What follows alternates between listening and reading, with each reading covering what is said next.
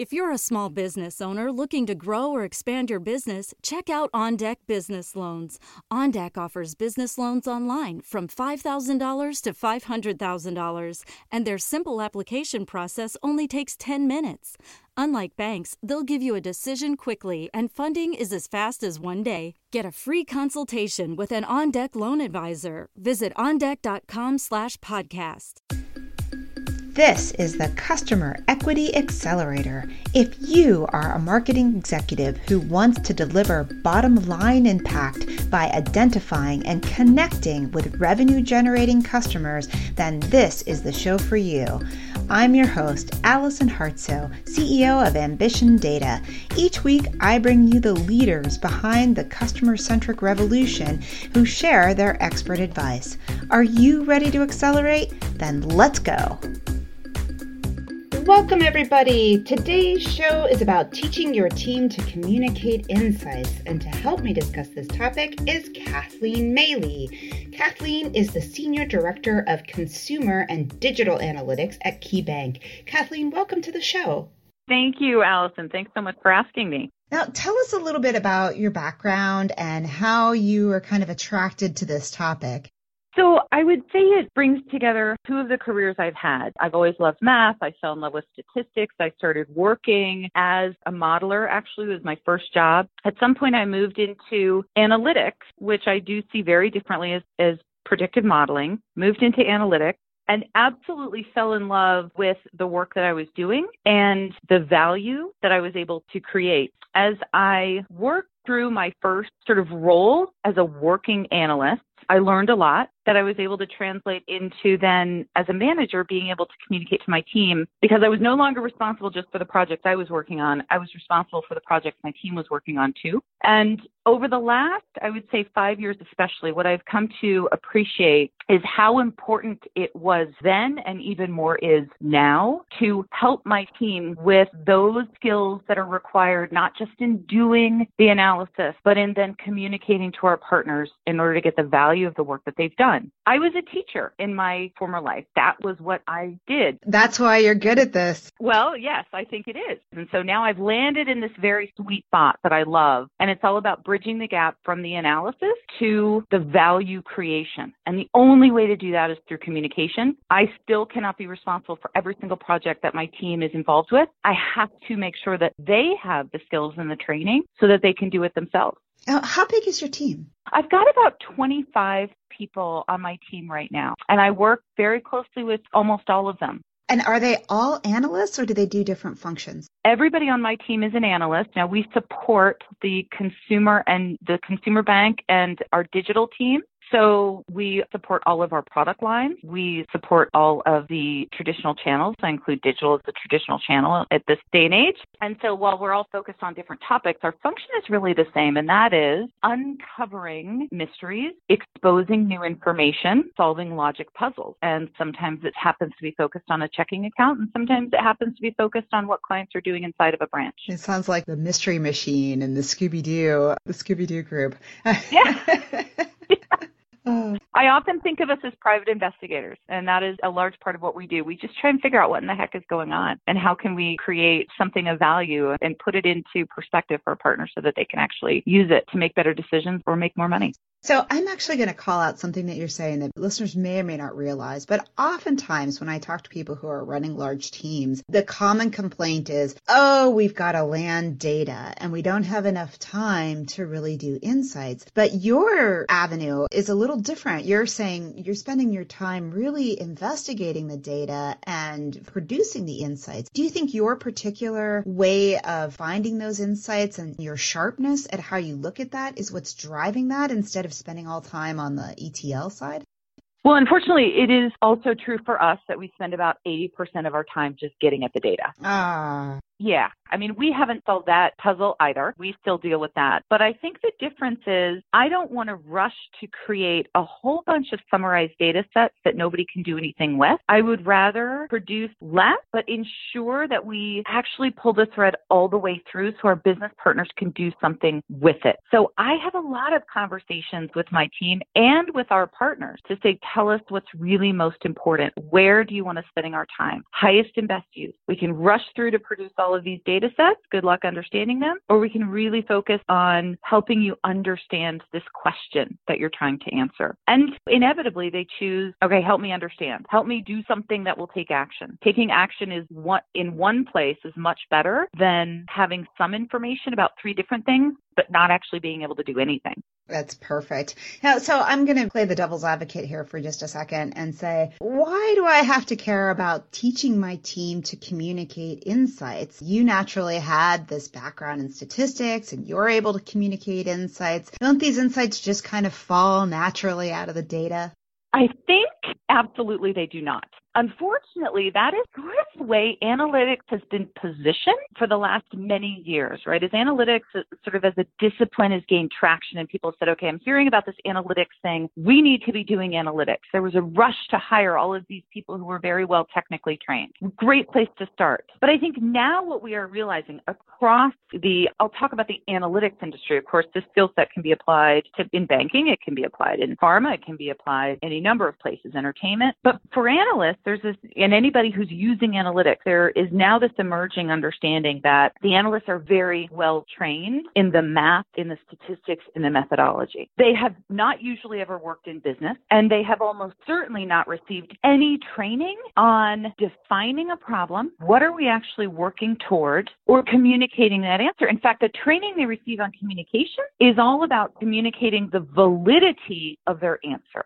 They talk about the objective, right? They talk about the methodology. They talk about their sample. They talk about what type of model did they use, right? Was it a unsupervised learning? Was it supervised learning? But the problem is you're not talking to another statistician to convince that individual that your results are valid. You're talking to a business partner who just wants to know what she can do with this information how this information is useful and relevant to her and her decision. And so if we don't augment and supplement the training of our analysts, then they produce great work that is very valid and we can write interesting white papers. No one will ever be able to take action on it. And that's just not what my job is. My job is to improve the ROI of the company, to improve the revenue, to reduce the cost. That's our job here. And so being recognizing this missing skill and augmenting it means that we can be effective.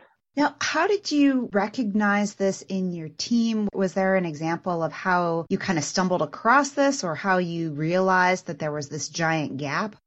So it took me many years to really figure out how to articulate what I think I was already doing to some extent, what I had figured out for myself as a working mm-hmm. analyst. Much of what I share with my team now, I learned through very painful experiences. I won't call them mistakes. They were, they were experiences from which I learned. But I would say that the one that was really most magical for me, the one that sort of lifted the veil, the one that caused the light bulb to turn on, even though I couldn't really articulate it at the time, it changed the way I approached this work. I was working with a very senior business partner who'd made a considerable investment in his contact center and he created a specialty gate so that our most valued clients were routed directly to the specialty mm-hmm. gate. And when he came to me, I had just taken a role as client experience analytics leader. So I did have a team of people working for me, but in this case, I was taking the work on myself. He came to me and he said, okay, I need the data that shows that client experience has increased because of this investment and change I made in the contact center. Now, up till this point, almost every question that came to me came in the form of, Hey, Kathleen, can you get me this data? I need year over year client satisfaction of this type of client. And I would say, okay, sure, I can get you that data. How do you want it cut? Do you need it trended or a snapshot okay? And, you know, but he came to me, as luck would have it, with just slightly different wording. I want to show that there's been some benefit based on this change. And so that just triggered some questions in my mind. Well, okay, what did you do? Why did you do it? When did you do it? What did you expect the outcome to be? And we were able to start actually investigating the effect of what he had done. Not let me give you the data that shows you this difference in SAT scores. There was a difference in SAT scores, but what was the effect of this thing that you did? And what we discovered, I also had a very, very good manager during this period who taught me a lot about how to navigate this situation. But ultimately, after asking this series of questions and looking at the data from a very different perspective, what is the question we're trying to answer as opposed to what is the data that this person mm. wants? What we discovered is it actually didn't have anything to do with the financial investment he made. It had everything to do with his talent selection. And so once he understood how he could continue to grow this gate, he was actually very receptive to the answer right? I could have given him the data and he would have seen, okay, great, satisfaction is higher than it used to be. I'm going to make another considerable investment, several millions of dollars, and I'm going to grow this gate. It's going to be even better. And because it wasn't the money, it was the talent selection process, we were able to say, don't spend the money. Let me help you identify your next set of agents so that you can grow this in a responsible way. And it just, because the outcome was so perfectly exactly tied to the analysis and because the analysis was so perfectly tied to the way we approach the question. All of this just sort of was revealed for me in terms of how we need to think about the questions we're working on so very differently than I had previously. And what I think is unique in that, and maybe it was partly the role of your manager at the time, but you didn't put the other person on the defensive when they asked for just give me something that proves X because I want to make more investment here.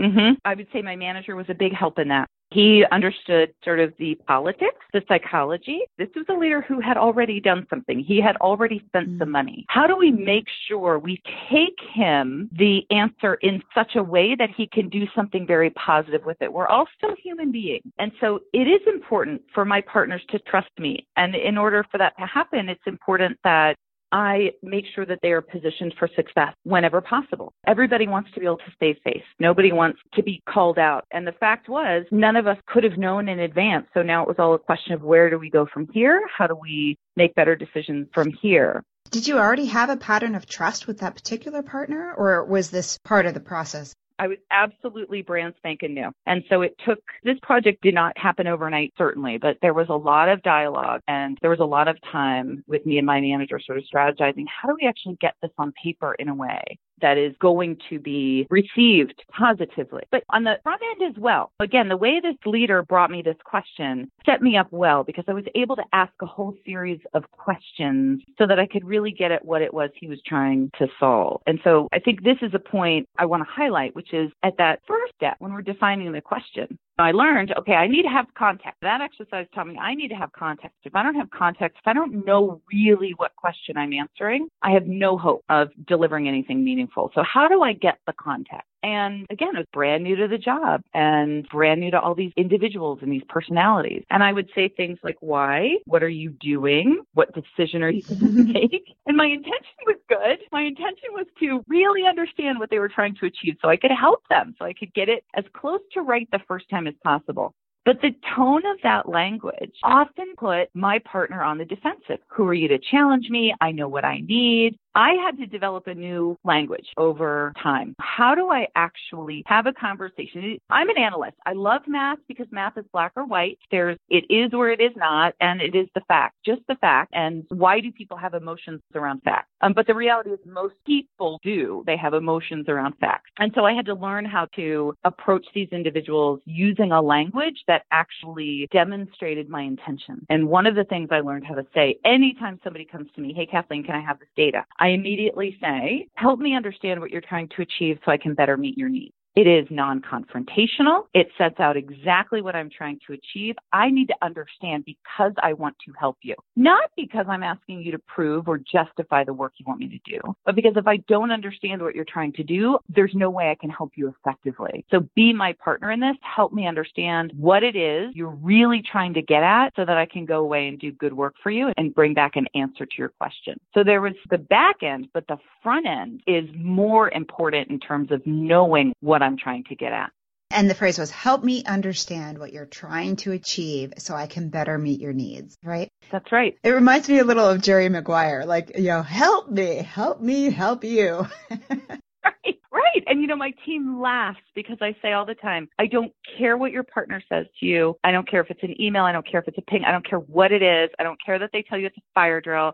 I don't care that they told you that it's coming from the CEO. You do not start pulling data unless you have had a 10 to 15 minute conversation. And it always starts with help me understand what you're trying to achieve. Ignore them. Whatever they have said, ignore them. Help me understand what you're trying to achieve. Every question has start that way. What if the analyst has a 10 to 15 minute conversation, but maybe they don't really ask enough questions or they end up with kind of a very weak piece that comes back on the context or, you know, the context itself is weak. And so for 10 to 15 minutes, they basically get, it's a fire drill and I need it for the CEO. How do you help them get deeper? sometimes it really is a fire drill and it really is for the CEO. And it's hard to say, okay, we're just, you don't call it the CEO and say, I understand what you're trying to achieve. You just don't that. That's like the reality of the world in which we live. But what I have found is nine times out of 10, that isn't really the situation, right? And it comes down to, well, so and so called me and so and so was in this meeting and it came up that X and now we're trying to see why. Okay, that's interesting. How can I get somebody who was actually in the meeting and actually heard the dialogue? So getting to primary source is critical. I'll probably never get as close to the CEO. In fact, sometimes it happens, right? Hey, I thought our average age was this. No, I thought it was that. Okay, well, there's a right answer. Let's figure that out and let's put it in context and, and put it to bed as quickly as possible. But if I can get closer to primary source, ah, he saw this number on a page and he's reacting because it looked different than this other. But now I know the page he was looking at was actually a subset of clients. So there isn't anything wrong. It was just a different group that was defined somewhat differently. Getting to primary source is extremely helpful in doing that. Mm-hmm. I can see how that would be. That's fantastic. And do they need to do more on the front end or is that enough? And then you start working with how you communicate the answer on the back end? You asked the question, what if they have the 15 or 20 minute conversation, 10 to 15 minute conversation, and it's very weak context? I actually give my team a starter set of questions. It's literally a one pager. It's got 12 different questions on there. What are the sorts of questions you can ask to get the dialogue happening? Very often that's the hardest thing is how do I even start the dialogue? How do I go beyond weak context? And it's things like, hey, business partner, what's your hypothesis? Are you worried about something? Has something changed? Just always getting at where is this coming from? So one of two things happens, right? Either they have no idea what the context is and I say, okay, I need more information before I can start on this because again, I'm not helping anyone if I'm working on something that isn't leading anywhere. So if it's really that important, you got to come back to me with something or it kicks off a dialogue and it's that dialogue that becomes meaningful. And so one of those two things will happen. When it comes to, and one of my favorite things, if I've done this really well, my business partner will say, okay, here's what's really going on. Don't share it because it's confidential, but here's what's really going on. And it's when we get to that point of here's what's really going on, then we can actually start to get into the work and answer the questions. That's fantastic. So basically they have this set of 12 questions and what they're trying to do is get them to kick off the dialogue with the business partner that uncovers the primary source of what happened, the why. Yeah. And when you hear the magic phrase of, well, this is what's really going on and keep it confidential, yeah. then you know you've struck gold. Yes, Absolutely. And it happens all the time. Nobody can do anything without data. I mean, it really, we really are in a very fun spot. Very often the analysts in your organization are the only people who know every single facet of a problem that the business is trying to solve because everybody has to have data. So we end up in a very important position. We see across and we can connect dots where others can't just because we have a broader perspective because everybody is coming to us. And because you see across, does that also sometimes cause a little friction with the business partner where maybe they're asking for something that's fairly narrow, but you can see a better way to approach it? How do you deal with that? Well, it's interesting that you would call it friction. I don't see it as friction at all. I see that as a very positive thing. And I would say generally, not always, but generally, that observation is very positively received. Now, there are cases where that may not be the case. Every individual product line is responsible for his or her product line. That is what they're 100% most focused on. I have the luxury and the obligation of thinking not about any individual product line, but how our products come together to serve the entire need set of the clients that bank with us. So it is sometimes we do ask our partners to take a step back and think about this more broadly. Like, yes, I can do this for you if we're only looking at this one product. But if we're looking from the client's perspective, does it make sense that we have one set of definitions on this product, a different set of definitions on this product, and a third set of definitions on this product. So I don't necessarily have to make the decision on what we're going to do about it. In fact, I don't think that's my responsibility to make the decision. What is my responsibility is to reveal, to make observations, and to ensure that any decisions the business partners make are informed decisions. Okay, you now see that we have three sets of definitions that clients have to navigate in order to manage their three different product sets, right? Check, call it checking, savings, and borrowing a mortgage or a car loan. Think about what you're asking them to navigate. If you're okay with that, you can make that decision. If you're not okay with that, let us help you decide what is the best definition to cut across all three of these product lines. Ultimately, it's the business partner's decision. My obligation is to make sure the decision they make is an informed decision. And very often the answer is obvious. What makes most sense is obvious. And when the right people are brought together to have that conversation collectively, which is what our data enables, it makes it much easier to come to a logical and best answer for our clients. And are those 12 questions something that you can share with us and we can put into the show notes? Oh, yeah, I'd be happy to do that. Oh, fantastic. In fact, I have a whole sort of this is one of the talks that I've shared with my team and elsewhere that sort of goes through this process of how do I define the question up front and what are the things I need to think about and how to communicate after the fact. Tactically, again, I work with really, really smart people who've received a lot of training on predictive modeling and using R and Python to create summarized data sets that can be analyzed for meaning. But we don't typically have the training on the front end defining the question, the back end communicating. So this is something I've actually tried because I've been teaching it to my team for so long. I thought, wouldn't it be useful to put something down on paper? Oh, Kathleen, that's fantastic. You've got to write a book. That would be gold for so many analysts. But let's switch to the back end because I think part of the communication is setting it up correctly in the front end. If you don't do that, you're really dead on arrival when you try to do the back end. Yeah. But I imagine that with all these technical people who are trying to talk about the model and the academic approach, that when they go to communicate insights, you've got to teach them to come away from that. How do you approach the back end?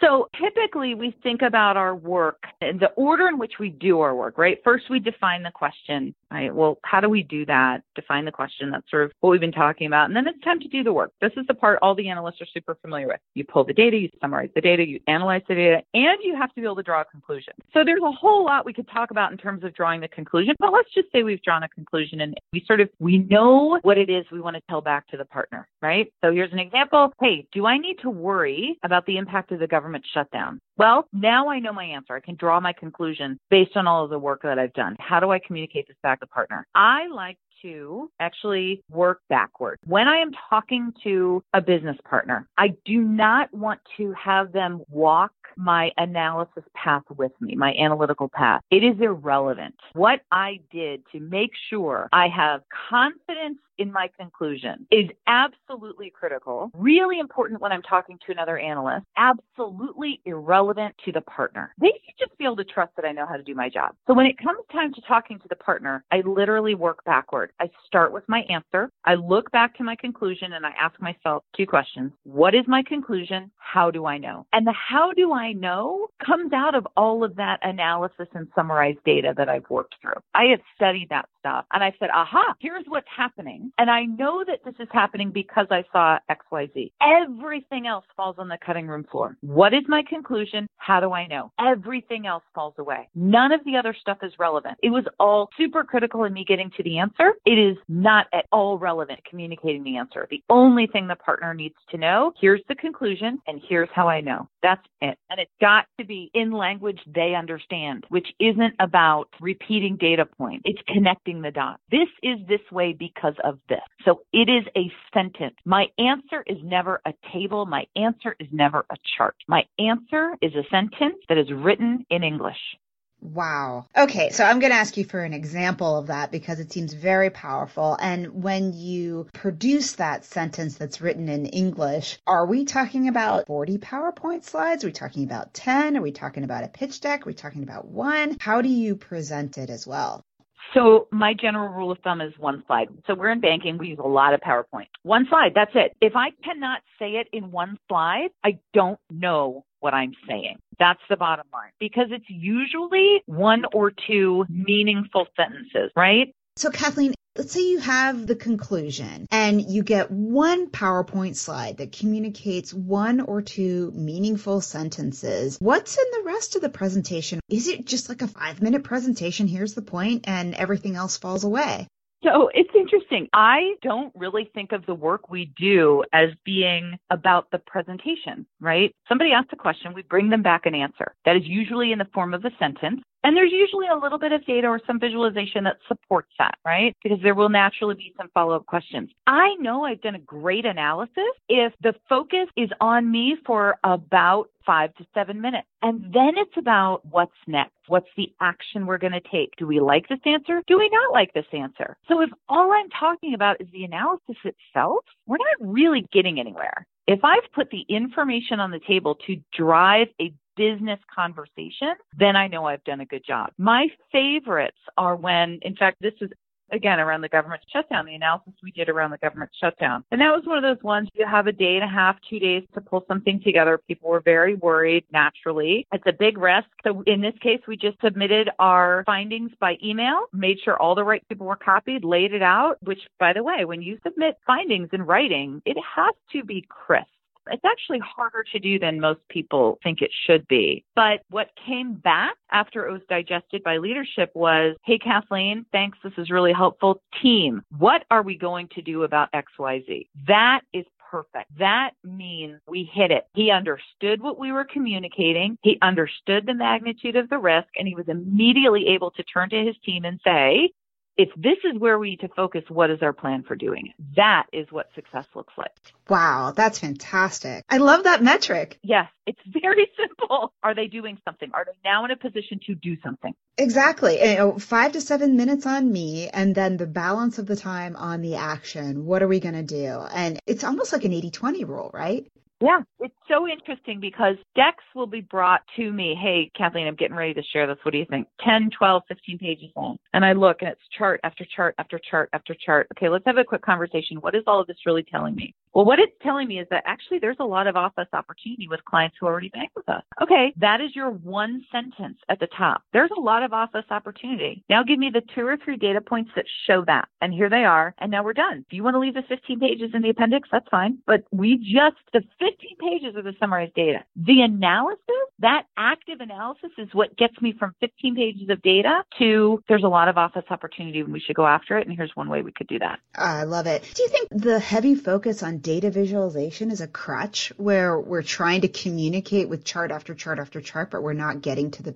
root of the problem? I don't think I would describe it as a crutch, but what data visualization is for me, the start of my analysis. The analysis is the hard thinking part. It's the drawing of conclusions. And if all I'm doing is putting all of that visualization in front of my partner, I'm asking them to do my job. Now, again, early in my career, I didn't think that that's what I was doing. I thought I was sharing with them all of the data that they asked for. And I was, because that's the form of the question. Hey, Kathleen, can you get me this data? They don't really want the data, right? I no longer hear the question as they ask it. I hear, hey, Kathleen, I need your help with something. And the help that I owe them is an answer based on the analysis I've done. And the analysis, the active hard part of the analysis is studying the summarized data, not creating the summarized data. Creating the summarized data is easy. It's annoying. That's where we spend 80% of our time, but it's not hard. Making sense of what we see, that's hard. And that's where they need us. That's where we can be of highest and best use. I love it. An analytical mindset Yes. Oh, I love it. I love the emphasis on really the hard thinking. And it is just like you described at the beginning. It's like an investigation. And so along those lines, are there a particular tactics that someone should work through first, second, third in order to do this communication style properly? So again, step one, look backward, right? You do all the hard work, you reach a conclusion, you've got an answer. Now look backwards. This is my conclusion. How do I know? What's the data that supports that conclusion? That's the first step. Second step, I think the power of this, what I'm about to say, cannot be underestimated. Literally talk it out. Now you have a conclusion. You think you know what your answer is. Find somebody to talk it through using conversational language. Hey, here's what I think is going on. I'm looking at this data. I'm looking at this. Here's what I think is going on. Another analyst can be very, very useful in that. And their first question should be, well, what are you trying to get at? What's the answer? What's the question you're trying to answer? So it forces, and this is, you know, what I use for myself and I encourage my team, it forces me to put the information in some sort of logical flow. And through that conversation, without exception, I identify things, oh, you know what? I don't really need to talk about that. It's kind of irrelevant. It's true. It's a true fact, kind of irrelevant to the question I'm answering here. That'll take us down a rabbit trail. Let me leave that to the side. Okay. I thought I understood this, but now that I have to explain it to you, I don't think I do understand as well as I thought I did. Let me go back and look at that. Ooh, that's a really good question that I haven't looked at yet. Let me take a stab at that. Huge value in just whiteboarding it out with somebody else high level, here's what I think is going on. Does this make sense to you or not? Huge value in that. And if I'm doing it with conversational language, it means, and again, not this is how I pulled the data, but this is what it means. These are the conclusions, the connections I'm making. If I'm using conversational language, I'm already setting it up so that I can have a meaningful dialogue with the business partner. And last, I would say plenty of time. Getting something on paper is hard. It is hard to not ramble. It is hard to make a statement that is crisp clear and concise. Pascal, everybody remembers Pascal's triangle, right? He has a quote and it's something about, I've made, I apologize for the length of this letter. I didn't have time to make it shorter. And that is how I think about the work that my team does when they've got to get it down to a single page. You have to know what you're talking about. You have to know what's relevant. And if you do, you can get it to a single page, maybe two, maybe two if you're in a hurry, but you can get it down. And so but it takes time. And my team is doing this for the first time. They'll say, it took me half a day to get that paid. Yes, it did. I'm not at all surprised. And as a result, you're going to have a very meaningful conversation. That is a significant amount of time. And I imagine that the process of pulling the data when it's all loaded in, is there a rule of thumb for how long an analysis might take? And I realize like depending on what they're asking, it could be shorter or longer, but let's say it's a decent question you have to investigate. How much time do you allow? I think regular check-ins are absolutely critical. So what I try to do is really understand the question and then we break it into pieces, right? And really understanding the question, there's lots of aspects of that, not just what's the answer you would like, but okay, what I've heard you describe will take us six months. You probably can't wait six months. So let's talk about how we stage this, how we tackle one piece at a time. In other cases, it's like, hey, I've got a meeting in four days and I have to have this and I know I should have come to you sooner, but I didn't. Or this just came up now. Is there any magic that you can work. And we say, okay, here's what I can do in four days. So it's about sizing the work to the time as opposed to, right? So coming at it from both angles. And again, it's about open dialogue with the business partner. Is this going to work for you? Because in some cases it will be fine. In other cases, no, we need to come up with a new plan. Okay. I don't ask my team to work 18 hours a day to meet a deadline, but I do ask them to shave down the work. We should be doing it very often, not always, because we should always be getting better as well, right? Looking for new techniques, looking to push the boundaries out a little further. But what is the absolute least that is required for a decision to be made, that is the amount of work I should do. Everything is a return on investment. And if I have done the absolute least for a decision to be made and then I keep working, I should be asking myself why. Is this because I'm interested? Is this because I really think it could be a better decision? Is it going to make any difference, all of this additional work I'm putting in? In some cases, you have what you need to make the decision and I start that with a partner. Will this change the decision you make? If the answer is no, are you sure this is where you want me spending my time? I love that because one of the challenges with really smart analysts is they don't know where to stop. They keep digging and digging. Yeah. But yet, you know, the responsibility of your team. No, it helps if you know where you're going. Yes. Well, but also the responsibility of your team is to produce insights and you can't do that if half your team is online digging and digging and hasn't found a stopping point. Right. So it's almost like a production workflow. Right. So Kathleen, that sounds like there are really good solid steps. I had actually five looking backward once you have your conclusion and understanding how do I know, talking it out and spending the time to talk it out, finding the whiteboard, the conclusion, the conversational language, what it means, and then making sure that you have time to, the word isn't the bare minimum, but what's the least required for a decision to be made so that you can find the ROI. I think you used the word shave down the work, which I thought was a really clever way, especially when you have to push back at someone. They said, Oh, I only have four days. What you didn't say was, no, we can't do that. What you did say is, no, we need to come up with a new plan that we can deliver to you in four days. And I think that's a really nice approach. It makes your organization a very trusted entity for someone to come to while also gently teaching them not to leave you four days. right. Right. Absolutely. It is my job to help my partners be successful. And ultimately, it's about our clients and our shareholders. But we are in it together. We are a team. And so that means just like I wouldn't want to be left hanging out to dry, I don't want to put anybody else in that position. We've got to work together to make sure we get the answers that are required, but let's also be smart about it. I love it. So if people want to reach you, how can they get in touch? The two best ways would be LinkedIn, and if they search Kathleen Maley, I think I'm the only one that comes up, but if they need the KeyBank filter, they could add that in. And on Twitter, my handle is at KLD Maley. And I'm fairly active on Twitter, actually. I follow a lot of data science groups, and it's just a fun way to stay connected to new trends and new pieces of information. And so I do try to retweet things that are of particular interest for the type of work that we do. Well, I will look forward to following you for sure. Fantastic. As always, links to everything we discussed are at ambitiondata.com slash podcast. Kathleen, thank you so much for joining us today and sharing all these valuable insights. Thank you, Allison. It was a real pleasure to be here. Remember, when you use your data effectively, you can build customer equity. It is not magic. It's a very specific journey that you can follow to get results. Thank you for joining today's show. This is your host, Allison Hartsoe, and I have two gifts for you. First, I've written a guide for the customer centric CMO, which contains some of the best ideas from this podcast, and you can receive it right now.